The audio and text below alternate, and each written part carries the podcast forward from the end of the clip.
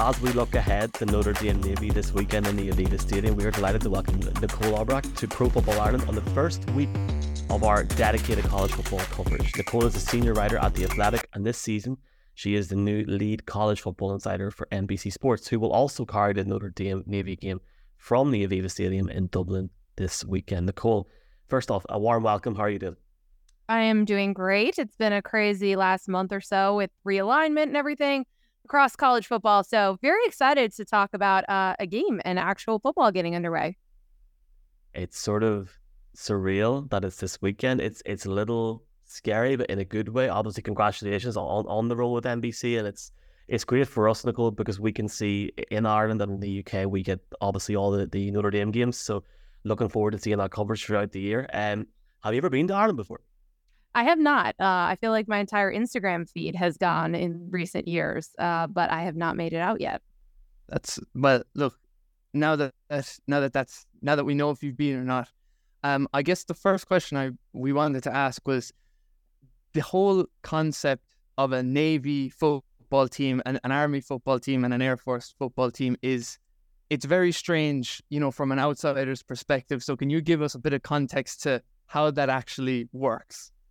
Yes, I can understand that that is a little bit strange as well. Um, so they're the service academies and they have major college sports. Um, so the football teams obviously are made up of, you know, midshipmen and cadets, and they are yeah, yeah, they're they're dealing with all of the restraints and the schedules and everything from a conditioning standpoint um, and workout standpoint that everyone else on those bases uh, is as well. Um, so you know they're they're going through all their military training and they're in all of the courses and everything that they have to do, but they're also playing football again against some of the best teams in the country. So they're always going to be at a disadvantage because of the size and the just restrictions that they have that they have to um, you know make a football team out of athletes that can also you know that they can hack it at the naval academy or at west point and it's really challenging and it's also challenging especially in this climate these days with name image and likeness and the transfer portal because they really can't use either of those things as recruiting tools. Um, you know they're they're not able to they're able to lose players to the transfer portal but they're not really able to bring anyone in because you would essentially have to start over. So you could i suppose take someone um, you know who maybe finished their freshman year somewhere else and were able to get in academically to to one of the service academies and go from there but you're essentially starting over in your programming so it's just really hard to do it in the way that any other major college football program does it and they can't do NIL deals. So they can't do endorsements, they can't do sponsorships, they can't put that money in their pocket as well. So those are two ways that college football programs build in addition to recruiting out of high school, which service academies also face different restrictions. Again, the academic component, the military service component. And a lot of times, again, you're looking at different body types, you're looking at undersized players.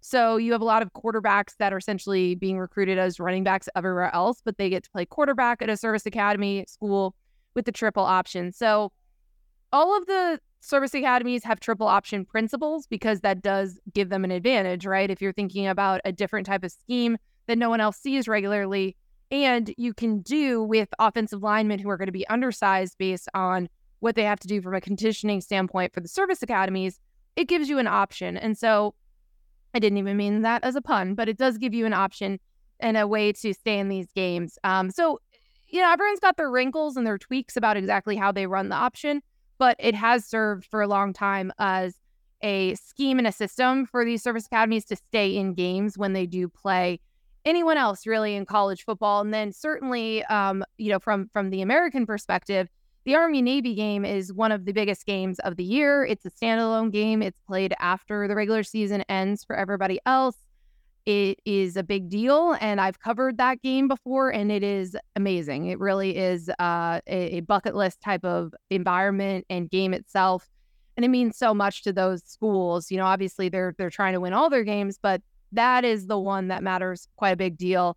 You know, for anyone who's familiar with like the biggest college rivalries, like Ohio State, Michigan you know they get they get gold pants they get like you know mementos the first thing anyone asks someone who's played in that I- game is what the record is in that game and it's the same way for the army navy game uh, which is played at the end of the year so those games are usually very competitive, right? Because they are dealing with the same constraints on their roster construction.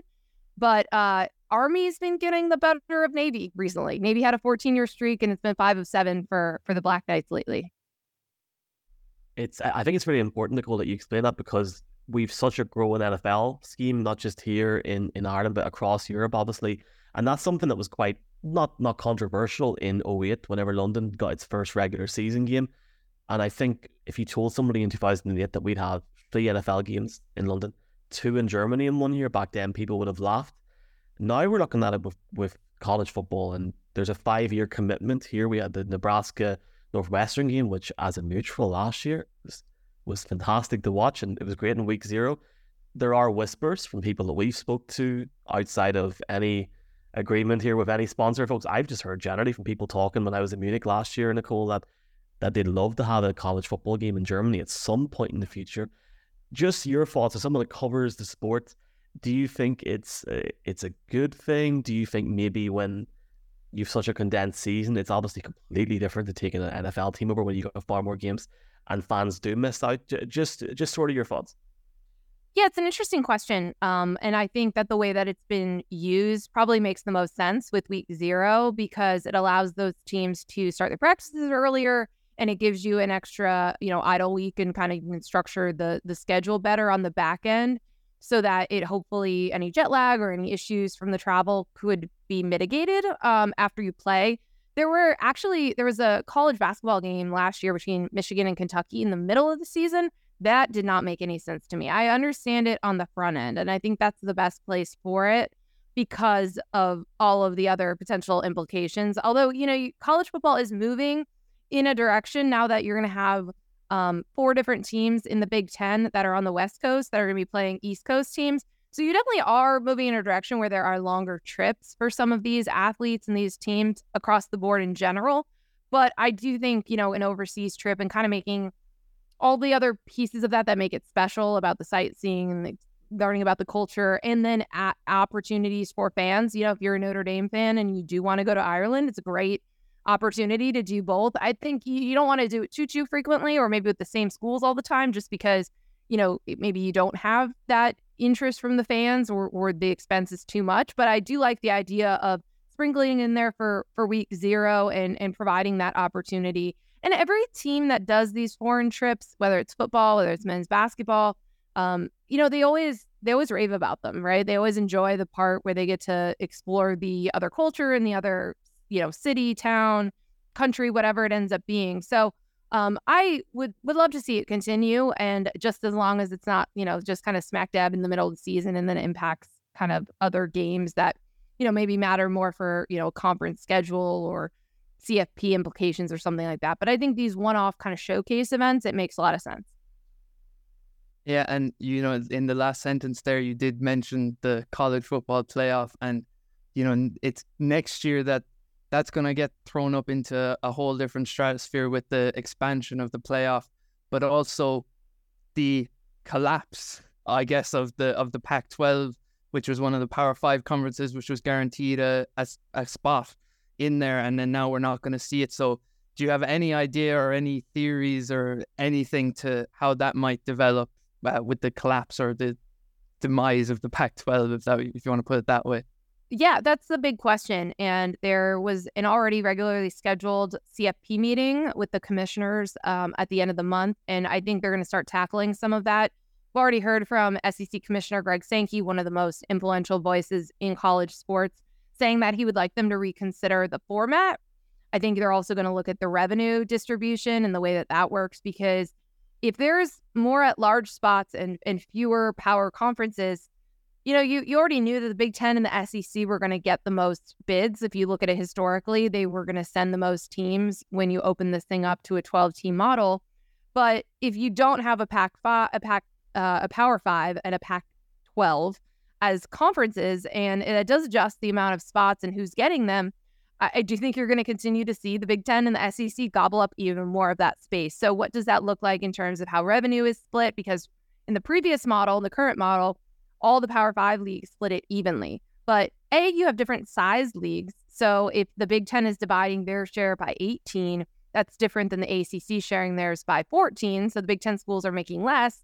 But also, if the Big Ten is sending more teams and they're advancing more teams, maybe they should get more money, like the way the NCAA tournament works. So I think that those are going to be debates that come about, and also just the model itself, because the way that they agreed upon it last year was six highest ranked conference champions, which is essentially the Power Five champions plus one group of five, and then six at larges. So I think at the very least, you could see an argument for five AQs essentially for the conference champions, and then seven um, seven at larges, or you could see a push for even more at larges. But I think that those are going to be conversations that get debated starting at the end of this month. And I think it's fair to open those conversations up with a difference in the amount of FBS conferences, perhaps, and also just, you know, the destruction of a power conference.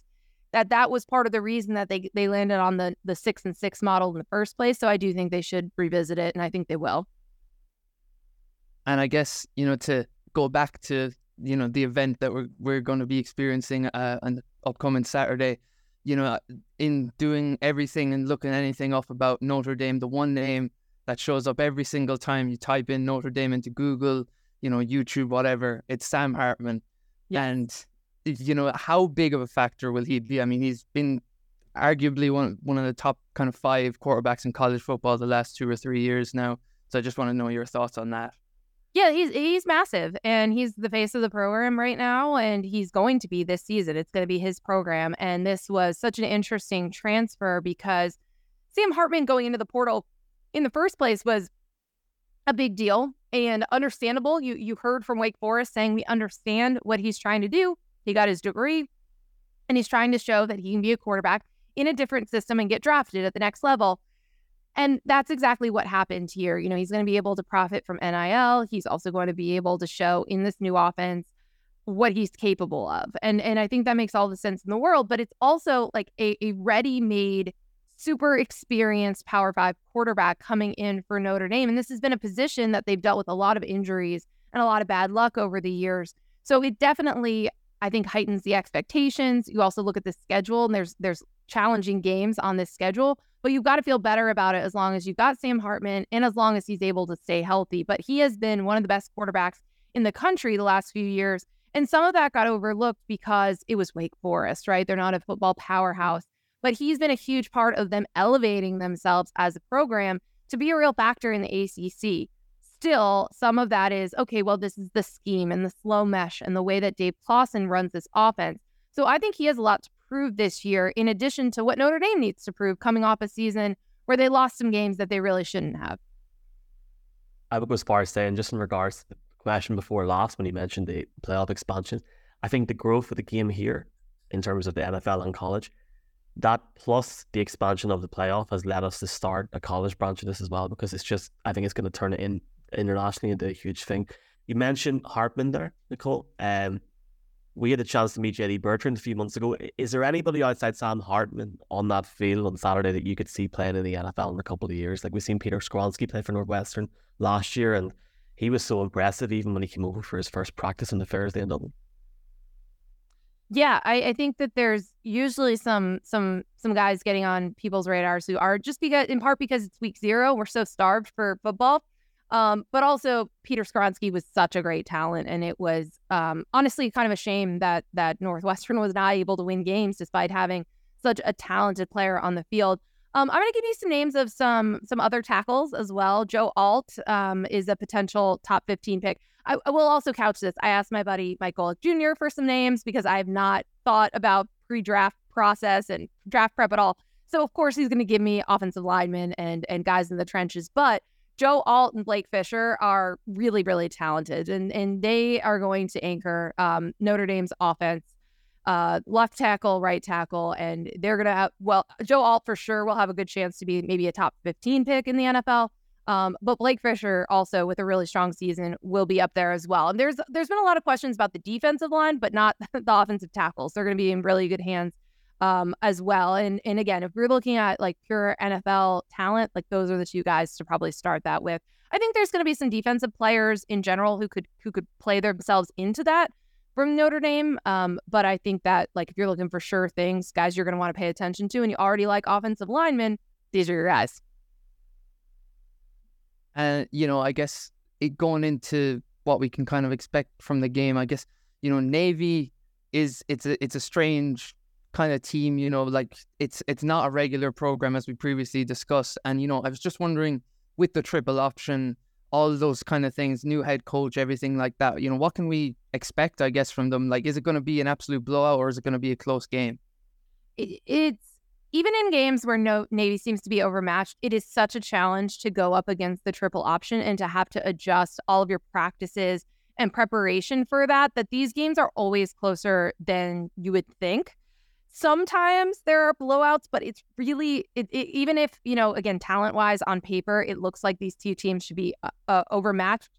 There are always these games with Army and Navy. Uh, there was a, famously a game a few years back Oklahoma nearly lost to Army in like double overtime, and it was not even on television. It was like a pay per view channel, and everyone was like watching some guy streaming himself, like watching it off of his foot on Periscope. It was crazy. But so this happens that there are teams and games that are unexpectedly close. So I'm not saying that this one might be that, but I'm saying don't just necessarily assume that Notre Dame will take care of business, even though Navy has been down the last few years. It's part of the reason that there was a coaching change. Uh, Ken Niumatalolo was part of this program for a quarter of a century, and he is out at the end of the year. And then they bring in Brian Newberry, promote him from defensive coordinator. He had a lot of support internally with the program, but right, they did not. They're they're coming off a rough year, uh, another four and eight season, and I, I think that the key is going to be, you know, what does this offense look like? Which of those triple option principles are there, and then how do you tweak it a little bit?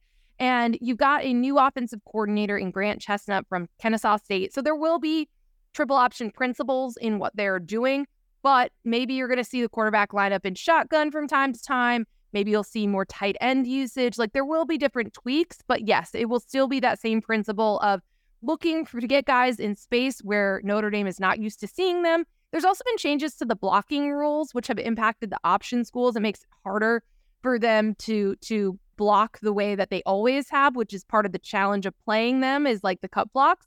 So that could also impact what Navy's able to do legally in this game as well. So there's a lot of questions. Absolutely. Brand new coach, first game. And Notre Dame's a team that we're going to be thinking about for the New Year six bowls, maybe if all things go right, a college football playoff. So it's definitely an uphill challenge for them. But again, no one likes to prepare. No one likes to play Navy. Notre Dame does it every year because it's tradition. It's important to them but it's always like the worst team to have to prepare for and practice for because you don't play that way. So you never really know. So I'm hopeful it'll at least be close and it'll be competitive. We'll learn something about both teams. But certainly, I mean, on paper, the, the, these two teams are headed in different directions, and one of them has a lot more questions really about where they are in the first year under head coach. I have two quick questions to end, Nicole, just in regards to what you said about Notre Dame there. Like last year, they win nine games, but they lose um, against Marshall albeit they had a nine and four record in the weaker spots, uh, and they lose to Stanford as well. Like, look, I I was impressed whenever I spoke to, to Marcus Freeman, but I guess the proof's going to be in the pudding. I'm just sort of wondering what your general outlook will be on them this year. They've got some massive games down the stretch. Yeah, it, it's it's a big schedule. Um, it's a really challenging schedule because you've got Ohio State, Clemson, and USC on that schedule, and all three of those teams are going to be good this year. I think what success for Notre Dame this year is to win the games you're supposed to, right? Because the games you just mentioned are games they should have won last year. And those are the games that you, if you're Notre Dame, you always take care of business. So you need to take care of business in the take care of business games. And then I think you need to win one of those three big games. And I think you'll certainly be in contention for for New Year's Six Bowl. And then depending on how the rest of the country looks, you might be in contention for a CFP spot. This is the last year of a 14 CFP um, which does make it harder. You don't have as much wiggle room to get there. But a lot of this is going to come down to defensive line play and the wide receivers. And if they're able to get production and and be reliable and if the pass rush is CFP caliber, you know, they will be in the mix and they should be able to at least get one of those three games. But those are monster games. Those are all teams that could win their conferences and might be favored to win their conference, depending on who you talk to about Michigan and Ohio State and Clemson, about Florida State. Um, so I think success is 10 wins and it's getting one of those three games. And again, I think it's keeping Sam Hartman healthy is going to be a huge factor here. But really, it's about not losing the games that you shouldn't lose. And I guess our final question for you uh, before we leave you go is you know, who is your national champion and who is going to be your TCU kind of big surprise team this year? Okay, so I would be very tempted to take Georgia, but a three-peat is so, so hard. Um, and we haven't seen their quarterback play. So I'm going to be a little bit, I'm going to make a homer pick. I went to the University of Michigan. So I'm going to take Michigan. They're the number two team in the preseason. I do think this is Jim Harbaugh's best team on paper. Um, obviously, they've they have to get over the hump of actually winning a game in the CFP, but they've beaten Ohio State twice in a row. They have been good enough to get to the CFP. I think we're going to see JJ McCarthy stretch the field, develop a vertical passing game better than it's been and more effective, and actually be able to win games the way that you need to against those top, top teams. Um, but again, I wouldn't be surprised if Georgia proves me wrong here either. Um, I don't know if we're going to get someone that's like totally out of the blue like TCU. A lot of things needed to go right for them to have the type of season that they did. Um, but a lot of the the dark horse teams that a lot of people have mentioned, I think, are my dark horses in terms of Florida State and Penn State. Penn State's got an uphill battle, right? Because they would have to go through Michigan and Ohio State to do this. But if they do, they'll be in the CFP, certainly, because of the caliber of opponents. I think my overall dark horse would be someone in the Pac 12 that is not USC. They were so close to making it last year, but there's so many good quarterbacks in this conference. Washington should be really good. Utah, if Cam Rising is close to healthy, will be good. Oregon State is certainly a dark horse pick. They've got a lot of talent in that league. So I'll say Washington because I just don't think they're getting enough attention this offseason. Michael Penix Jr. could be a Heisman contender. Um, and and there's been a lot of buzz about USC and there's been a buzz about Oregon and there there's a lot of reasons to be excited about those teams. So I'll go a little bit more off the radar. Even though Washington is obviously a top 15 team heading into the season, I don't think people are talking about them in terms of the CFP. So I'll I'll cheat and say them, even though they're nowhere close to what TCU was heading into the season.